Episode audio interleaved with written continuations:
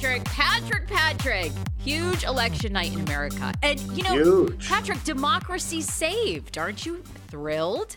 Huge, as Trump would say. Yes. So uh, we are we are honored to have Fox five chief political uh, correspondent or reporter on, Tom Fitzgerald, as he's actually in a car on the way to the uh. state capital of the Commonwealth of Virginia to interview Governor Glenn Youngkin. I am ri- I am riding, so I just want to make you make you comfortable with the fact that I'm not behind the wheel. Okay, yeah, I'm, I, I'm I could securely, see that. That's good. That's good. I'm securely in the passenger seat yeah. with my seatbelt on. We get drivers at Fox five. I mean, that's how great our or- our organization is. I mean, you know, that's how good it is.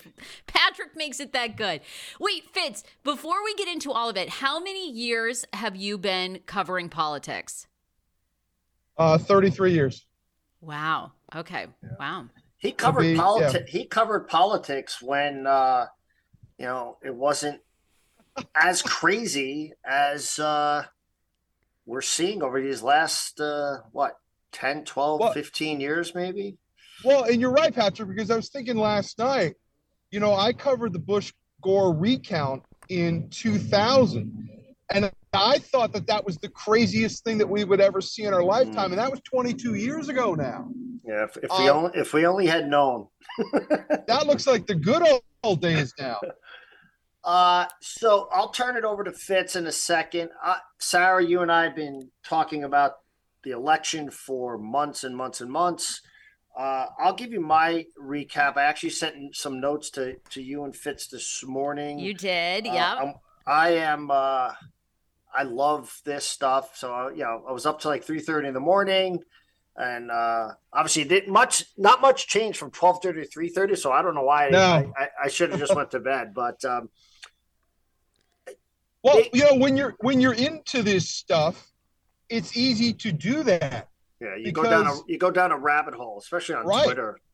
Right. And then, you know, you start saying, all right, well, what, you know, what about this race over here? And, you know, I really haven't checked in on that one. How that? How's that one going? So, or you know, it's three o'clock in the morning. Yeah, right. Uh, so, big picture, overall, Dems did much better than they had anticipated. I think much better than uh, historic midterms after a new president takes office. Historically, the party that is not in the presidency wins on average somewhere between twenty-three to thirty seats. Now with gerrymandering and redistricting, those numbers, you'll never see the sixty-three that Obama lost or the or, or those types of numbers because there's not that many seats up for grabs. But where it stands right now, not a good night for Trump. Trump endorsed candidates. I actually think in a weird way, it was a good night for the Republicans from the standpoint of extremism, for the most part, lost. Herschel's going to lose to Warnock. Yes, it's going to a runoff. Bobeck in New Hampshire lost. Dixon, governor, Michigan, losing. Looks like uh, uh, Kelly is going to win in Arizona, although Laxett looks like he may win in Nevada. Uh, Vance, Trump-endorsed candidate out of Ohio, did win by about seven. But keep in mind, Portman won that race by twenty-one, and DeWine won the governorship last night by twenty-three. So Vance way underperformed. Uh, conversely, you know, there were some signs that progressive House candidates on the Democratic side in districts that lean center left, for example, New York's Hudson Valley, it looks like all three New, uh, New York Dems are going to lose. So uh, big picture, the House is still in question, which I would never, ever have thought would be the case on Wednesday morning. It does look like the Republicans are going to win the House, but by three to five seats, which which would be a pickup of seven. People are anticipating twenty plus.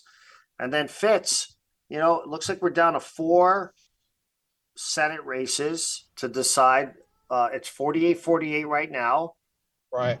I mean, you tell me what you think, but it looks like Kelly will hold on in Arizona. It looks like Johnson will win in Wisconsin. Nevada is leaning Republican right now. So it could come down to another deja vu twenty twenty yeah. Georgia runoff. We're going back to Georgia. Um, I, I do feel that, Patrick, right now. I think we are looking at yet again another runoff in Georgia. Now, a little bit different because last time it was, you know, two races. This time it's going to be um, – so we probably, I don't think, are going to know who has the Senate, you know, maybe until early December. Um, I I line up with all your observations just now. I mean, my big takeaway is that, you know, I, I, I've kind of been saying this the last couple of years. Losing is not winning. If you lose, you have lost.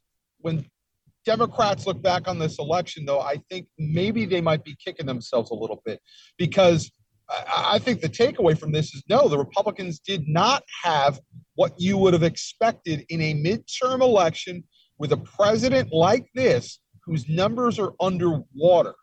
So the Republicans underperformed. I think the Republican Party, though, and I'll agree with you on this, did good as a party because if Kevin McCarthy comes in as a Republican Speaker of the House and Republicans are able to kind of point to the fact that they were able to get this majority, slim as it is, in the House, that means that your so-called traditional Republicans uh, might start have begun the process of wresting control of their party back, yeah, uh, which is something that we have not seen. If you're MAGA Republican, you did not have a good night. If you were a traditional Republican, maybe you started to feel like the party that you have been a part of has started to take hold again and that Trumpism may be on the wane, but we've been wrong too many times in the past on this. I don't think it's uh, yeah, I don't Sarah- think it's time time to to, to to uh, stick a uh, fork in, in the MAGA. Because no, I think I think yeah. ultimately Trump will decide if he sticks a fork in himself, right? But yeah. one thing we should have mentioned at the top, or I should have mentioned at the top, I think the biggest story of the night, or one of the biggest, was the mammoth win that Governor Ron DeSantis had. He is going to win in Florida against Charlie Crist by twenty points. He's going to win Miami-Dade County, historically Democratic county, by fourteen points. He's going to win Hispanics by double digits. And, you know, that's significant because, you know, twenty years ago when I was covering the two thousand uh, Republican National Convention in Philadelphia, George W. Bush made a, a big push on Hispanic votes, and he got them. He got them. Back in two thousand, I would say even, um, you know, that was a voting block that Republicans had made big inroads in because they knew they were losing the women vote at that time. That went away over the last cu- couple of years. It's back, and it's back strong, Patrick, right now. Yeah. And you look at Ron DeSantis, um, where he was able to get votes yesterday, he is broadened out. He's broadened out his voter base right now. If you're Donald Trump, who already is starting to take pot shots at Ron DeSantis, calling him Ron DeSanctimonious, um, that tells you a lot about where Donald Trump's attention is right now. He's looking at what Ron DeSantis was able to do yesterday. It's not so clear that Donald Trump would be able to get that kind of broad spectrum of voters under the Republican column. So Ron DeSantis sent a big message yesterday that he's not only able to get his voters, but he's able to branch out and he's other, able to get other voters and independents as well, too. Yeah, and then look at Brian Kemp in Georgia, Sarah. Brian Kemp ran against Stacey Abrams for the second time and won by a triple, triple the margin he won last time. And he has gone right after Trump and vice versa. So here's another uh, non-Trumper who won big in Georgia. Yeah. And the Trump-endorsed candidate, Herschel Walker, is underperforming Kemp by about five points. And now candidates matter. Herschel, not a great candidate. Doctor Oz lost to Fetterman, shockingly, uh, based on what we've witnessed over the last several weeks. And, you know, Sarah, you and I said it last week, the six hundred thousand early votes pre-debate saved Fetterman. It just did. He's going to win by about two hundred thousand, one hundred eighty thousand votes, give or take. Well, do you and, think it was just that, though? Or do you think what no, you said? No, I don't think it was just that. But early voting tends to go two one to Democrats. So if you look at six hundred thousand, that's a two hundred thousand dollars adv- difference on those first six hundred thousand votes. Again, I don't know those specific numbers, but his, you know, based on the, the history of Pennsylvania, it's usually two to one. There's two hundred. He's going to lose by less than that. So you could make the case that the strategy to push the debate, to not, in my opinion, fully disclose his health, uh, is actually might save the Senate for the Democrats. So, you know, that that was the ultimate goal. Um, and you remember the big the big thing about the Pennsylvania seat, Patrick, as well, is that's a flip for Democrats. That is a flip. Um, you know, uh, that, that's a seat that's been vacant uh, now. Pat Toomey is leaving the Senate. Um, Toomey is one of those Republicans that just kind of threw his hands up in the air and said, I've had it. Um, so for them to be able to kind of flip that seat, you know, Pennsylvania, people look at it in Pittsburgh and they look at it in Philadelphia as a, as a, a Democratic state. It's not. There are wide swaths of that state Um, that are uh, strong Republicans. So Fetterman um, was able to capitalize on that early vote before these very loud questions in the last couple of weeks about his competency for the job came up, and especially his performance in that debate. You know, again, when we do the autopsy of this, not only have the Democrats got to be looking back on this and say, wow, we really should have, you know, drilled in on that inflation thing that's been bugging everybody. But the Republican Party has to be- go back and look back at these candidates. If you had a better yep. candidate in Pennsylvania, John Fetterman is vulnerable there. If you have a better candidate, and I know Georgia isn't done yet, if you had a better candidate in Georgia, would we be talking about Raphael Warnock in, in a runoff in December? No. Who's there? No, so, better, and that's why I say at the top, the and that's why I say right at the top, Trump had a very bad night last night because, yeah. and he'll spin it just like he does everything. But Mastriano, his candidate endorsed in Pennsylvania for governor, got crushed by Josh Shapiro, which ultimately hurt Oz. Oz was not a great candidate, endorsed by Trump. McCormick, who ran against Oz in the primary, which had to go to a recount, would have, in my opinion, maybe, certainly would have done better than Oz against Federer and probably would have won. And honestly, anyone Kemp-ish in Georgia would have been up five to seven points and probably rode the coattails of Kemp to an easy fifty-plus win, because you have to get fifty percent in Georgia right. to avoid a runoff.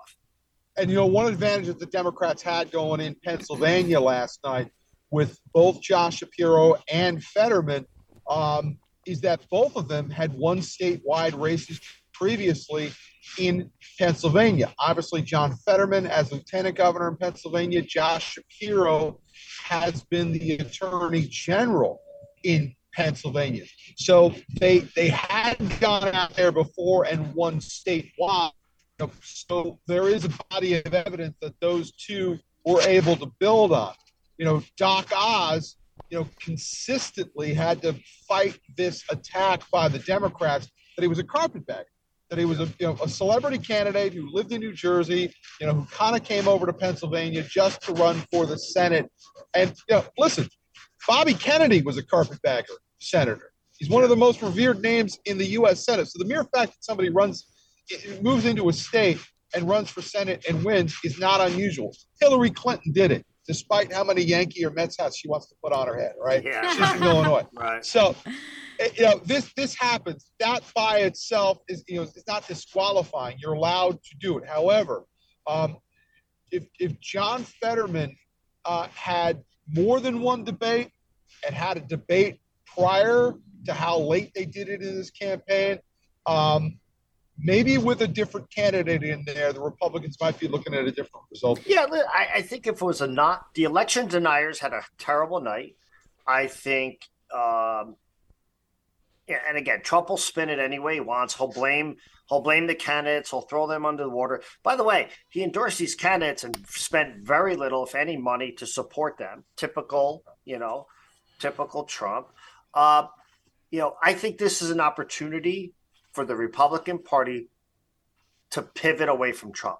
Now, it's hard to do when he carries a thirty, thirty-two percent baked in support. But at the end of the day, um, he, he, he, he struggled, and, you know, and he wasn't even on the ticket. So a uh, couple things, Sarah, and, and, you know, to bounce around here, a couple interesting things last night also, as we go through it. Sarah, your mayor race, it's undecided. Very, it's, very close here in L A. Yes. I, uh, uh, Uh, he's up over Bass right now, though, right? Well, he was like at two a.m., but wasn't it by like fifteen hundred votes? I mean, it was like razor thin yeah, so edge, I, I right? I saw like, six thirty this morning. He's widened the lead a little bit. Yep. But again, I have no idea how they count, what's out, but very tight race. To your point, you know, a liberal, you know, former Democrat turned Republican, you know, Karen Bass tends to lean pretty left. Uh, So, you know, well, people, you know, you and I have talked about it, and I, I have a question for Fitz.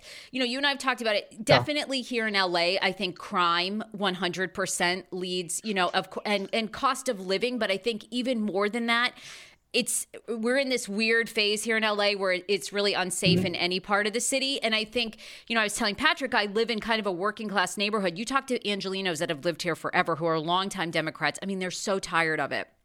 You know, they yeah. they said, you know, five years ago in this city, after ten o'clock, you could go out, you could walk your dog. There was no problem. Now it's, you never know who you're going to encounter. The robberies are insane.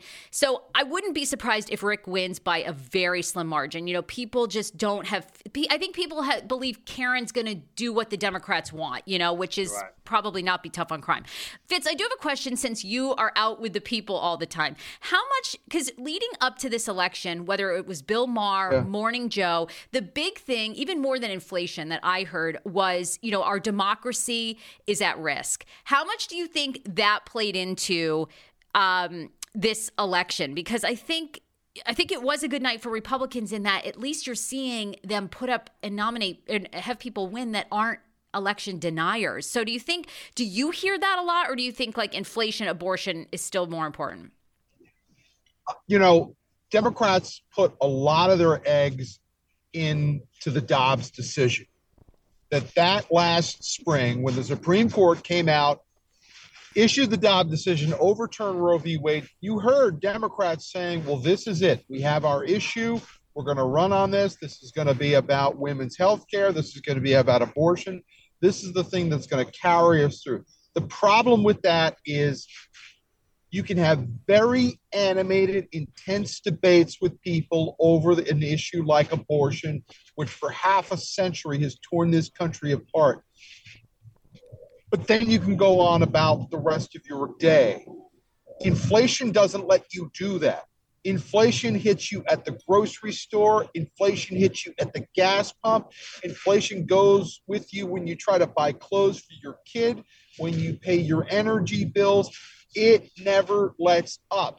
And the Democrats, by putting so much of their effort into this idea that the Dobbs decision was suddenly going to deliver them these midterms uh, was was woefully, I, I think, misguided. And again, I think they got to be kicking themselves this you know, today, because had they from the get-go said, yes, you know what, we're going to work on Dobbs, we're going to go into the states, we're going to codify this in the Congress, and maybe we'll work on the legislatures where we can to get these rights secured.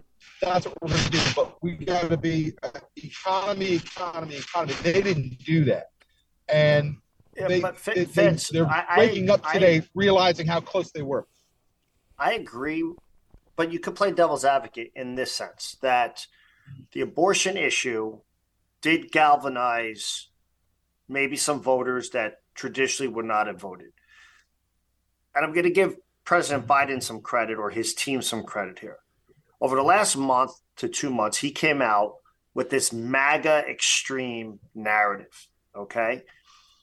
And I think the abortion issue that probably didn't matter when you had a center-right candidate, you know, you know, I mean, look at DeSantis, right? I mean, Florida. Mm-hmm.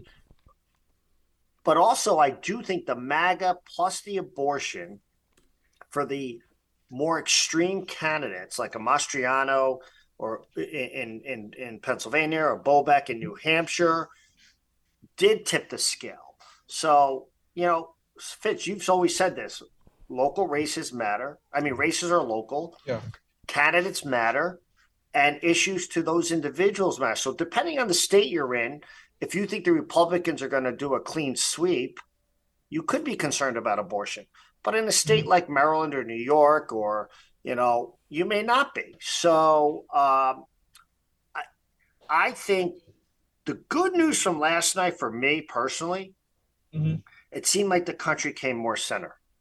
I, oh, I absolutely. think I think the absolutely. country doesn't like extremes on either side. Now, obviously, like, you know, there's extreme candidates on the left or the right who won because they were in a district that they couldn't lose, right? ninety percent Republican, or a state like, you know. Like how A O, how did A O C, A O C wins again? Like that's. Yeah, a- but it, it's ninety-six percent Democrat. Like, but if you look up the Hudson Valley, like I mentioned, listen, Patrick Maloney, who is the head of the D C C C. Purse string. He holds all the purse holds string all Maloney. the purse strings for the Democratic Congressional Committee, is most likely going to lose.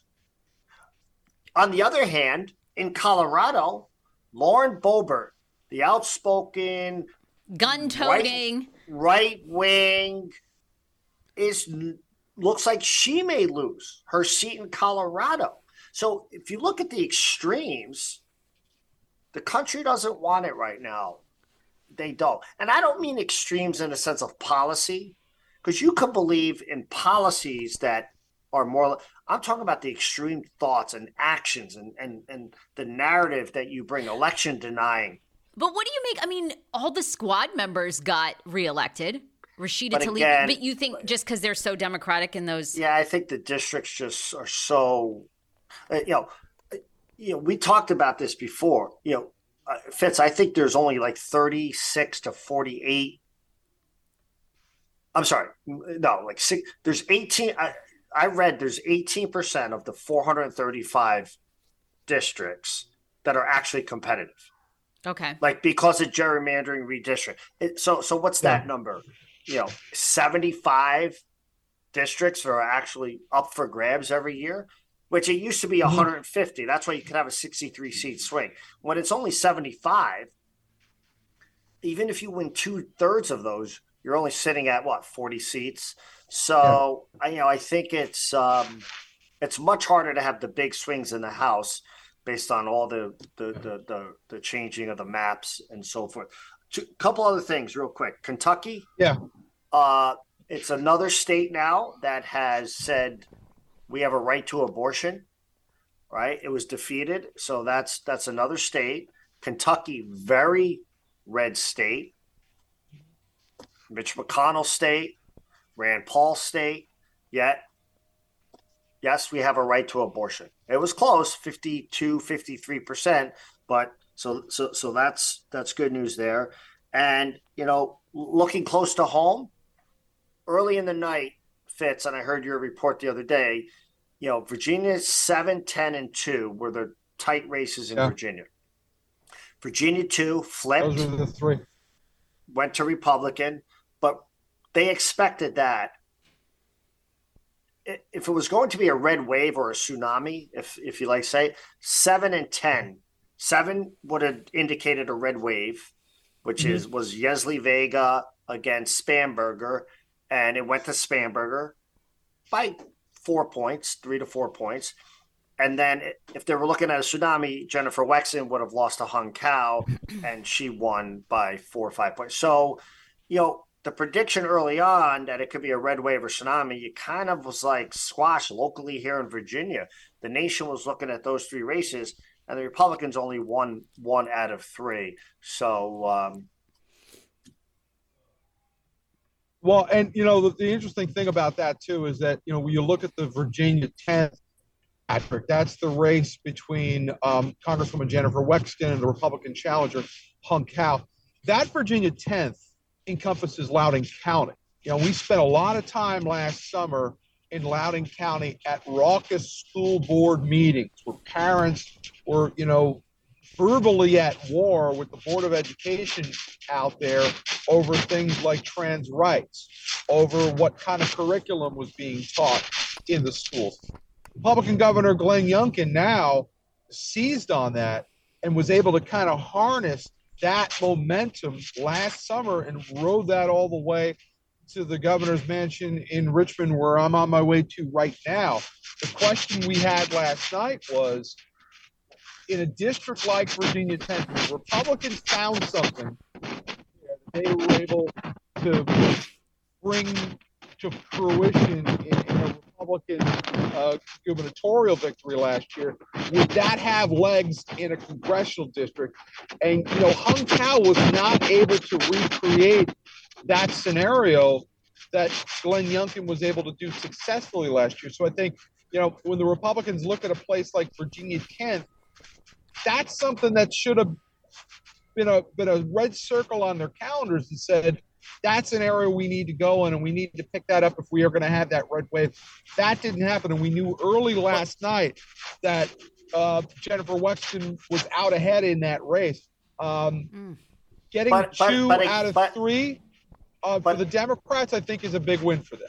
But again, to your point, and Sarah, you and I have talked about this, like Yesli Vega, solid candidate, you know, Hispanic candidate from Virginia seven, but with relatively extreme views, not extreme views, I shouldn't say that. You have you have a right to believe in pro-life, and but she made a comment about, early on she made a comment when she was asked a question about, can, you know, is it less likely to get pregnant when you're raped?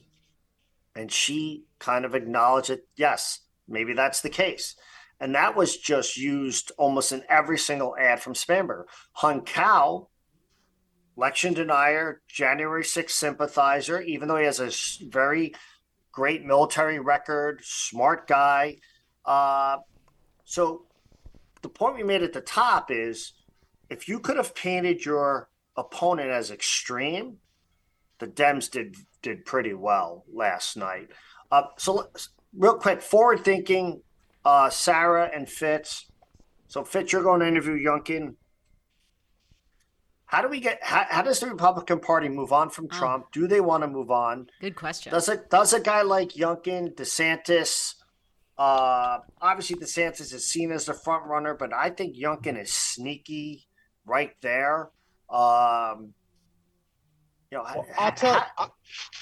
I, I'll tell you. I, I had a. Con- I spoke to Governor Glenn Youngkin last week, and had a conversation with about. Obviously, you know, let's talk about the elephant in the room here. Is it Glenn Youngkin going to run for president?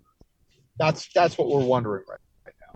Well, I knew, you know, I know Youngkin a little bit now that I know if I ask him if he's going to run for president, he's not going to answer me. So I did ask him that anyway, because I'm going to ask the question I want to ask. But I, I knew I had to have other things uh, to kind of get information out of him. And one of the things I wanted to know from him, Patrick, was he's been traveling all over the country for the past year. He's been campaigning for other candidates. He's been doing, you know, fundraisers for other candidates. And, you know, Glenn Youngkin's been working on his stump speech. When you go to these different places, you're not writing the Gettysburg Address individually for every place you kind of land in your plane. You're, you're packed up your message and you're bringing it around the country. So what I asked Youngkin last week, I said, when you go to Iowa, when you go to New Hampshire, when you go to Nevada, when you go to Arizona, I said, the message that you have here in Arizona, in Virginia, is that portable to other places? When you pick up and you go to these places and you talk about the things that you've been talking about in Virginia, I go, do they do they get that? Are they dealing with the same stuff? And his eyes lit up. his eyes lit up and he said, yes, yes, it's portable. Because the things that I'm talking about here in are the things that they're talking about across the country. And, you know, his two big things right now, the economy. It's not enough, he's saying right now, for the Republicans to say inflation is bad. Of course inflation is bad. Everybody thinks inflation is bad. His point is we need to present a plan of action of what we're going to do about it, because identifying the problem only gives you gets you halfway there. That he wants Republicans to start getting back to fiscal conservatism, to how they're going to fix these problems, not just knowing that they're there. If you're driving down the car and there's a brick wall ahead of you, it doesn't do you all that much good for somebody to yell out, hey, there's a brick wall in front of us. Somebody needs to grab the steering wheel. And that's what Youngkin has been talking about. Also, the schools to him, education, he says, has not had enough of a platform, in his view, with Republicans. It's something that really gets, you know, we talk about this yeah. in local news all the time. There's no more important issue than lo- what goes on in local schools. You're talking about your kids. You're talking about something very incredibly personal. Glenn Youngkin uh, has been taking this message around the country, and he's been getting an audience for it. He's been getting attention for it as well, too. Um, with DeSantis's victory yesterday, uh, that was able to broaden out his margin, there are alternatives to Donald Trump and the Republican Party now, uh, that Trump is going to have to deal with and not just come up with silly nicknames for them. Uh, these are substantial, proven candidates now that Republicans can look at what happened on Election Day in twenty twenty-two and say extremism did not do well at the ballot, denialism did not do well at the pa- ballot, and a lot of these Trump-blessed candidates did not do well at the ballot. So, yeah. um, so there one, are some one, takeaways here for the Republicans. Yeah. yeah, one we didn't one we didn't mention was Arizona Governor Carrie Lake, former news anchor uh, at at uh, uh, in in Phoenix.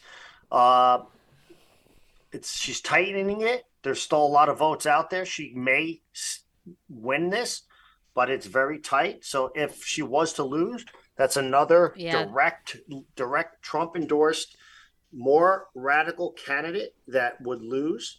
Uh, so, you know, it's interesting. You got to remember, too, and, you know, the, the, those who believe in the popular vote will lose their minds with this. But if you look at a DeSantis or a Youngkin, all you have to do is flip Arizona, flip Georgia, flip Wisconsin, and you're the president of the United States. A candidate like DeSantis is not going to lose. North Carolina is not going to lose, uh, you know, even states. Arizona. I feel like he could win Arizona. I mean, oh, yeah, that's yeah. my point. Where Trump, I don't think, wins Arizona mm-hmm. another time. I don't think Trump maybe even flips Georgia. Look what's happened in Herschel. I think people are tired. Those states have moved more purple. There still are states. But Arizona is going to have three Republican leadership. I mean, three Democratic leadership. So uh, mm-hmm. if the Republicans want the presidency, they need a candidate that can win those states. The other thing, too, to look forward, twenty twenty-four, this, the Dems have to defend, I believe, two times the amount of Senate seats that the Republicans – the Republicans had to defend more this time and two years ago. twenty twenty-four sets up very well for Dem uh, for Republican senators, and the House. Some of these districts will, will be will be more baked in. So, um, I think if the Republicans pick a different candidate in twenty twenty-four, like a Youngkin, like a DeSantis, I, I think it's going to be a very good twenty twenty-four for them. But if not, I think it could be a very difficult twenty twenty-four for them. So, I, I mean, do you even think at this? I mean, look, things change in politics so fast. But I mean, you know, there was rumors that Trump was going to announce he's running, um, I believe, a week from yesterday. Oh, Patrick's leaving. Okay, well, Pat- Patrick will be back. But I mean, he, uh, you know, I don't he think teased, he's announcing. He teased a big announce. He teased a big announcement on November fifteenth. It's likely what that's going to be is the announcement of an exploratory committee, which would be a first step to an eventual uh, presidential run. Um, but, um, you know, he might not be the only one doing that. Yeah. Fitz, are you in Richmond? Do you have to leave us? I we just arrived in Richmond, and we just pulled up to the uh, Governor Youngkin's uh, office out here. Okay. So uh, I got a couple more minutes with you. Though. Um, hey, I got a question. What about some of the bigger name? I hate saying big name losers, but you know, what about like where does Stacey Abrams and uh, Beto O'Rourke go? You know, I mean, obviously, like got a ton of media attention. Stacey Abrams has yeah. run twice and lost. What do you think happens to candidates like that? Do they kind of just become effective behind the scenes, or do they have a future in politics in front of the camera? Well, let's start with Stacey Abrams, because you know when she lost the last time, there was an immediate push to try to recruit her as the um, next chair of the uh, Democratic Party. Now, she decided she wanted to remain in Georgia and focus on get out the vote efforts in Georgia. So, you know, uh, what she was able to kind of do was not recreate a lot of the momentum that she had four years ago. Um, as far as Beto O'Rourke, um, you know, I, I, how many times do you get to lose statewide races in the Lone Star State? I mean, he wasn't able to you know, knock off Greg Abbott last night. He wasn't able to knock off Ted Cruz. Uh, I'm not saying Beto O'Rourke is done, but, you know, even in his, you know, former congressional district in El Paso, you know, there was some, you know, rumbling from his own constituents that, you know, Beto O'Rourke might have, you know, gone and ran uh, for the Senate because, you know, maybe he was vulnerable in his old congressional district. So, I think the ceiling's probably higher for Stacey Abrams in the future. Uh, you know, Beto has uh, lost twice, and um, it, w- it would be hard-pressed to see him going for a third statewide run in the state of Texas. Uh, certainly not uh, a presidential race, I-, I don't think, as well, too. Fitz, I yeah. – oh, go ahead. Okay. No, Patrick, go. No, no, I was, I was just going to agree real quick. Sarah, you and I mentioned this last week. I agree with you. Although I think Stacey is definitely hurt now, but she's accomplished more in terms of voter rights, her her her her, her, her position in the state. Uh, to me, Beto O'Rourke's done. He's he hasn't done much. Uh, he won a small district. He, he's lost two statewide elections to two different opponents. Uh, I think she's toast. I, I do have a question, Fitz, before you have to jump. Yeah. I'm playing what ifs here. If Nevada goes Republican Senate, like it looks like it may, if somehow Herschel wins the runoff and it looks like the Republicans are going to have a four to five seat majority in the House. So if four weeks from now, the Republicans control the Senate and the House, does everyone forget everything we just talked about, and do they think it's a huge night for Republicans and we now have the balance of power in our favor? Well, I, I, I don't think they forget that, because I think, you know, the story on these things gets set, you know, rather quickly. Um, you know, we're still going to be, whether the Republicans have control of the Senate or not, um, we're still going to have divided government. Right. Um, traditionally, when you know, you look at the losses that Bill Clinton suffered midway through his first term.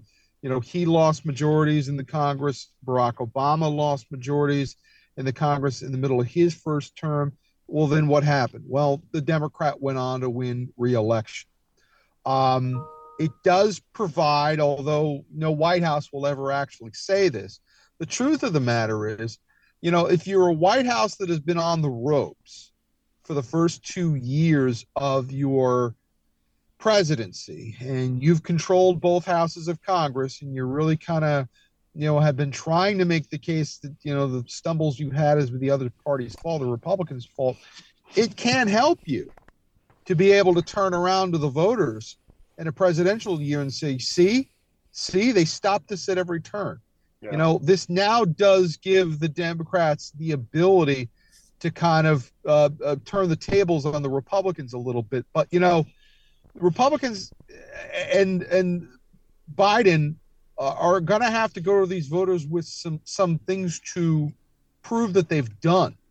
Uh, you can't just spend the next two years um, blocking each other and then claiming that you have the mantle to take complete power. So, you know, in a weird way, they might not like the, the taste in their mouth of, you know, losing the House of Representatives or Nancy Pelosi having to hand over the gavel and, you know, maybe even Mitch McConnell becoming majority leader again. But, you know, when Joe Biden ran for president, one of his big messages was, I've been there. I'm a deal maker. I was in the Senate for thirty-six years. I know how to make negotiations for legislation. I, I can do these things. Joe Biden may have now an opportunity to put those scales, the skills to the test for real this time. I don't think um, he has them anymore. I, yeah, you know, well, I, I yeah, think he won because yeah. he wasn't Trump, you know, right. I, you know, um, I mean, he was, he was down and out after New Hampshire and, and Iowa, uh, saved, uh, in mm-hmm. South Carolina. And, you know, we could debate the, the, that election right. all day long. I, you know, it's very interesting to me that, um, yeah. And if he can't, if he can't make a deal with Joe Manchin, right. What makes well, him ju- think he's he, going to be? He just a, did, yeah. and then Manchin had to yell yell at him about right. Poll. You know, the best thing Mitch that McConnell, could happen. Mitch McConnell ain't going to be any easier than than Manchin. No, I think the best thing that could happen to Dems is Trump runs. I think the worst thing that could happen to Republicans is Trump runs, and vice versa. I think they have to pivot away. I think they have to pivot away from the extremism, mm-hmm. otherwise, because the issues, and you could debate policy all day long. The public believes the issues that are facing Americans right now are on the Republican side. The only reason they didn't have a good, better night last night or a good night last mm-hmm. night or had a bad night, depending on your perspective, is because of the extremism. Right. And I think some of the abortion issue. Right. And let's let's pull the pull the cord on that sweater for a moment, Patrick, because you're right. Uh, extremism did not have a good night. Well, why was extremism on the ballot last night? In some of these races, because those candidates won their primaries. The Republicans have to start figuring out primaries.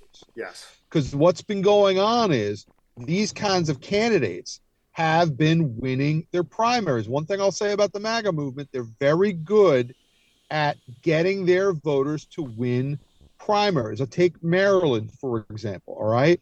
Now, Dan Cox got blown out of the water by Wes Moore, the Democrats. You know, Maryland, two to one Democratic to Republican advantage in voters. It's naturally a Democratic state.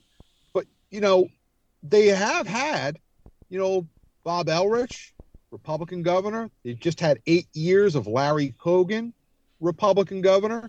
Larry Hogan had handpicked Kelly Schultz, one of his former cabinet officials, to run in his stead. The lieutenant governor, Boyd Rutherford, decided that he didn't want to run for governor. So what happens in the primary? Well, the MAGA Republicans, they turn out in big, big numbers for Dan Cox. Kelly Schultz gets defeated. So Dan Cox gets on that ballot with Wes Moore instead of Larry Hogan's hand-picked candidate, Kelly Schultz. Now, I'm not saying that if Kelly Schultz had been on that ballot, the outcome would have been any differently. But it probably would have been a little more competitive than what we saw out of Dan Cox last night. So when the Republicans look to this next election cycle, they've got to figure out these primaries because, you know, if they're getting candidates in there that can't be competitive in the general, then they're right back to where they are this morning. So real quick, Fitz, before we jump, one big race still going on here locally, David Trone. Congressman yeah. from Maryland was uh, his district was uh, was uh, re, re, remapped. Uh, it mm-hmm. moved more north, more into uh, uh, um, Republican territory. He is currently behind with about ninety-eight percent of the voted. Is Trone going to lose this race, Fitz? Uh, I there's a very strong possibility of that. Um, look, David Trone, which, which would be shocking, correct? Yeah. Well, not really. Not really, because, and I'll say not really because, you know, that district um, is one that has been redrawn a, number, a couple of times. Uh, it has been the subject of Supreme Court cases because under former Governor Martin O'Malley created a, a district map that basically was so gerrymandered to run a, a former Republican congressman out there. It wound up in front of the United States Supreme Court, who said, you know, you got to redraw this district again. So uh, Trone um, put twelve million dollars of his own money. Can you imagine having twelve million dollars of your own money to put, put to into put on a, your a campaign? Yeah. Well, so, so, some person in California yeah. has it because they won the so, lottery, and, right? And, yes. Well, and yeah, Rick Caruso, two billion dollars I mean, didn't put in. Rick uh, put up, yeah, it's insane. Well, I think Oz spent yeah. twenty-five million dollars of his own. Did he really? Yeah. Wow. Yeah. So, you know, Trone is this multi-millionaire, multi-millionaire founder of Total Wine. He's got he's got deep pockets. Uh, what happened to David Trone, though, was, you know, he was a candidate who originally ran against uh, Jamie Raskin. Yeah. You know, when Jamie Raskin first got in, Trone lost that race, and then again picked up his bags, moved into an upper, you know, Western Maryland district. Um, Neil Parrott's been a, a, a legislator up there yeah. for a while now. Um, and they also redrew those lines in that district. They got, a, I think, about one hundred fifty thousand more Republican voters into that district. So Trone was facing from the get-go um, from being in a bad position. Trone's the, the boundaries of Trone's old district had a lot more Montgomery County in it. As we know, Montgomery County is a heavily Democratic area. Uh, they pushed that district into more Republican areas, and that was a big advantage for Parrott. Parrott actually got on T V uh, the last couple of days with a, a lot of uh, ads. Most of them were not attack ads. Oh, yeah, they were talking about his family, his kids. Yeah. And he's been a long, you know, resident here forever, yada, yada. Yeah. And, I, yeah. And, it was probably a pretty good read of that district as well, too, uh, because, you know, Trone has been out there a lot. Parrott really came in in the last forty-eight hours of that race, started getting on T V. Um, you know, the, the redistricting in that area, you know, Roscoe Bartlett was the Republican congressman who represented that area for a very, very long time. The Democrats went in, redrew that race. They got some Democrats in there for a while, but that, that district now looks a lot more like the district that Republican Congressman Roscoe Bartlett represented than the one that David Trone with won. The historical Roscoe Bartlett yeah. knowledge. That's why that's why we have him on, Sarah. I know. He does there, know. I know. It's we, so we great. We have a Roscoe Bartlett reference on this. We don't uh, have podcast. we don't have a, yeah, we don't have enough Roscoes in politics. Uh, all right. Any any last minute thoughts, uh, Sarah? Uh, I know, sorry, you know, we just jumped on the politics train today. No, no real other topics, but uh, uh, it's you know, fascinating. My, you know, I, I obviously was. I ne- my last prediction, I think, Sarah, last week was twenty-one or twenty-three. Okay. Uh, it looks like more seven. Yeah. So I was off. I never bought into the thirty-five to forty like the last several weeks some Republicans were saying. Uh, I said either fifty-one forty-nine, fifty-fifty, which looks like that's right where it's going to be. Uh, the runoff mm-hmm. could decide it from Georgia. Uh, you know, four more weeks of ads in Georgia. I mm-hmm. think Warnock's the favorite down there because the you know the the the, the independent is getting two point one percent. Mm-hmm. Question is, which way does that person go? And I also think without Kemp on the ticket, the R turnout might be lower, um, especially if the R's have the House. Yes, they want the Senate, but it may be hard to really energize because they weren't able to do it two years ago when the Senate really was in in, mm. in, in.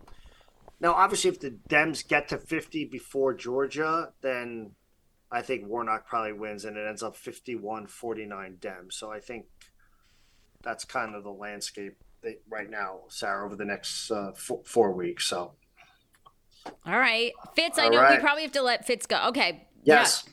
Well, no, I'll, I'll give you one thing to look for. Um, I think we're about to see a mini civil war in the House Democratic Caucus. Uh, Nancy Pelosi has made no secret that probably when she leaves the speakership, she's probably leaving Congress as well, too.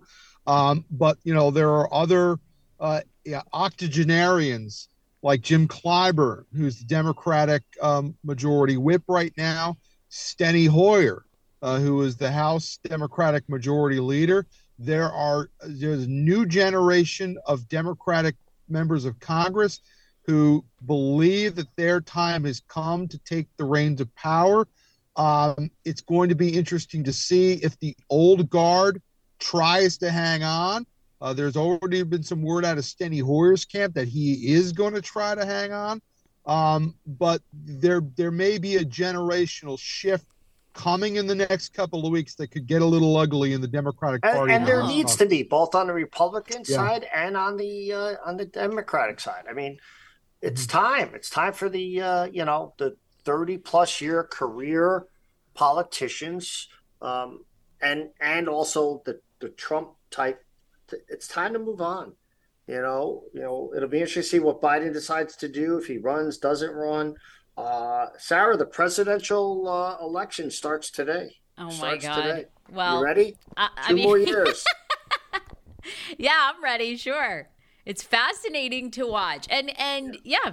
You know, and Sarah, it's great. Keep, keep us keep us uh, updated on that uh, L A mayoral race. It's, I know, right? I think it's a it's a big one, right?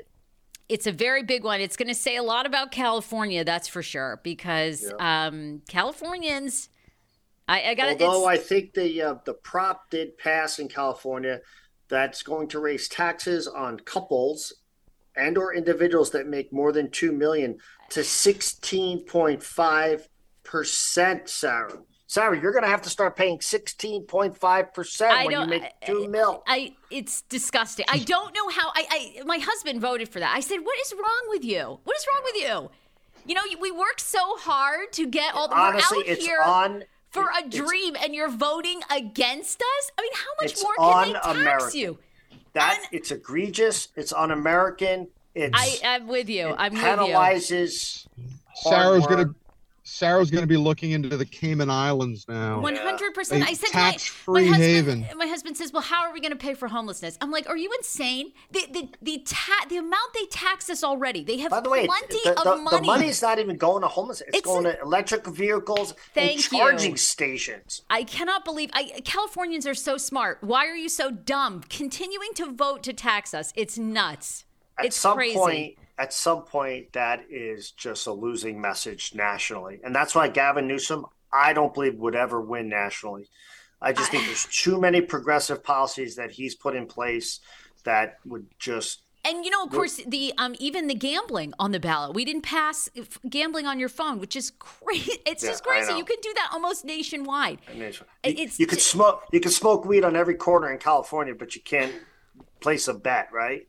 It, uh, it's just I, crazy. I, It's interesting, and again, national races are completely different than local races. Mm-hmm. But to me, if Gavin Newsom was running against DeSantis in Florida, I and I think... know that's totally makes no sense. Conversely, if DeSantis, you know, it's very different to go from state to national. It's just very, very different. So, all, all right, right, Fitz, we'll let you go. I appreciate it. Bye, Fitz. Good talking Bye. to you both. See ya. Bye, Come back, Sarah. Oh, I will. Come back east. Bye, oh, Sarah. Not a chance. Not till I make two million. Then I'll. Yeah. Bye. Bye, bye, guys. See ya. Bye.